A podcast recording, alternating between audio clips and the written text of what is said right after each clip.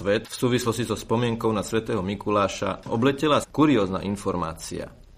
Rakúske združenie katolíckej mládeže údajne apelovalo na predstaviteľov Mikuláša, aby chránili deti pred zážitkami vzbudzujúcimi strach.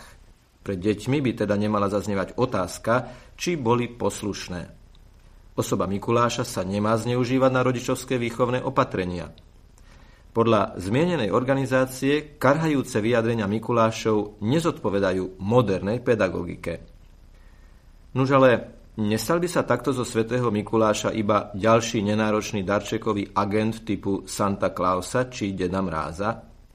Veď práve pre nich je typické, že obdarúvajú deti bez akéhokoľvek mravného apelu, prichádzajúc z ríše rozprávok bez konkrétnejších, skutočne historických kontúr. Lenže Mikuláš Svetý Mikuláš ich má. Svetý je aj preto, že bol dobrým pastierom svojich veriacich a podľa povestnej epizódy vhodil nezišne a anonymne sumu peňazí tej rodine, ktorej extrémna chudoba ohrozovala mravný vývoj jej detí. Mikulášov darček má a nemôže nemať vždy a zásadne morálny kontext, bez ktorého svätý Mikuláš vlastne prestáva byť sám sebou. Pred chvíľou citovaná požiadavka odmoralizovať Mikulášske večierky má svoj základ v stále zakorenenejšom spôsobe myslenia, ktorý síce uznáva, že človek potrebuje transcendenciu a mystérium, ale s vylúčením vyhraneného tlaku na rovnako dôležitú potrebu postupného mravného vyzrievania. Je to tak trochu ako rozdiel medzi krížom na Mikulášskej biskupskej mitre a brmbolcom všetkých tých nespočetných Santa Clausov či dedomrázov. Kým totiž kríž je vážny symbol o dobre a zlé, o plodonosnom utrpení a najhlbšej podstate ľudského života, brmbolec je nezáväzná detinská hračka, s ktorou si možno iba ak podľa ľubovôle zažonglovať. Lenže odmoralizovanie viery a náboženstva a vyretušovanie akejkoľvek náročnosti, prísnosti a vysoko nastavenej duchovnej latky spochybňuje jej najhlbšiu podstatu, pretože evaneliové posolstvo jednoznačne apeluje na morálne zrenie tých, čo uverili v Krista. V línii takto deformovaných predstav by sa potom zo spovedníka mal stať iba terapeut, z Biblie krásna literatúra, z cirkvy na najvyš dobročinná organizácia a zo samého Krista preláskavý a všetko tolerujúci génius. Tendencia zmekčovať Božie normy sa zvláštnym spôsobom premietla aj do extrémnej romantizácie vianočnej atmosféry. Ruku na srdce.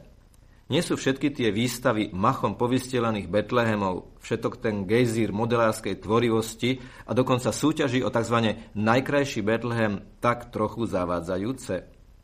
Ježiš sa predsa v jaskinej stajne nenarodil preto, aby kresťanským generáciám ospravedlnil ich zmaterializovanú vianočnú plitkosť, plitkosť nešikovne maskovanú emocionalizovaným svetuškárským folklórom.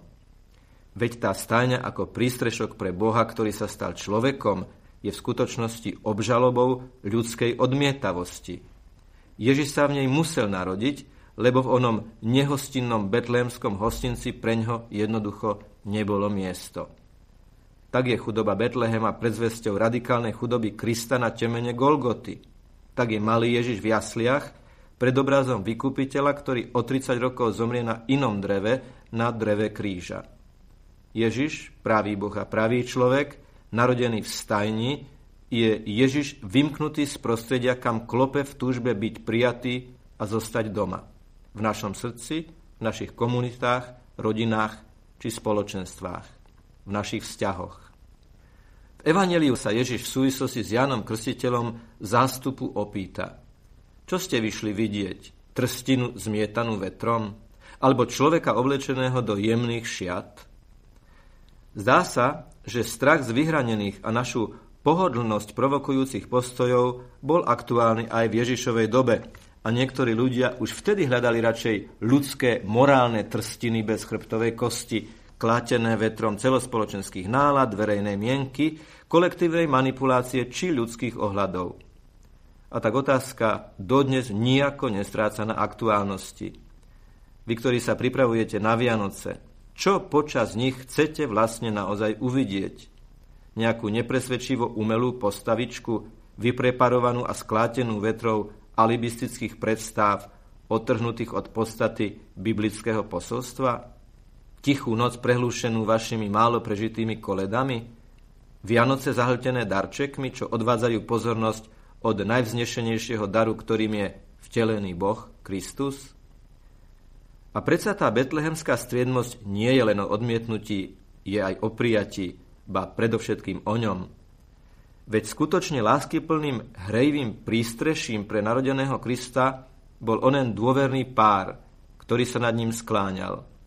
Muž spravodlivý Jozef a prečistá panna Mária. Áno, živý Betlehem, skutočné Vianoce, teda sám Ježiš sa rodí všade tam, kde sa ľudia stretávajú štýlom týchto veľkých biblických postáv. V tichom a láskyplnom plnení Božej vôle, v rozímaní nad jeho tajomstvami. Napokon takto potom slúbil Ježiš, kde sa dvaja alebo traja stretnú v mojom mene, tam som aj ja medzi nimi.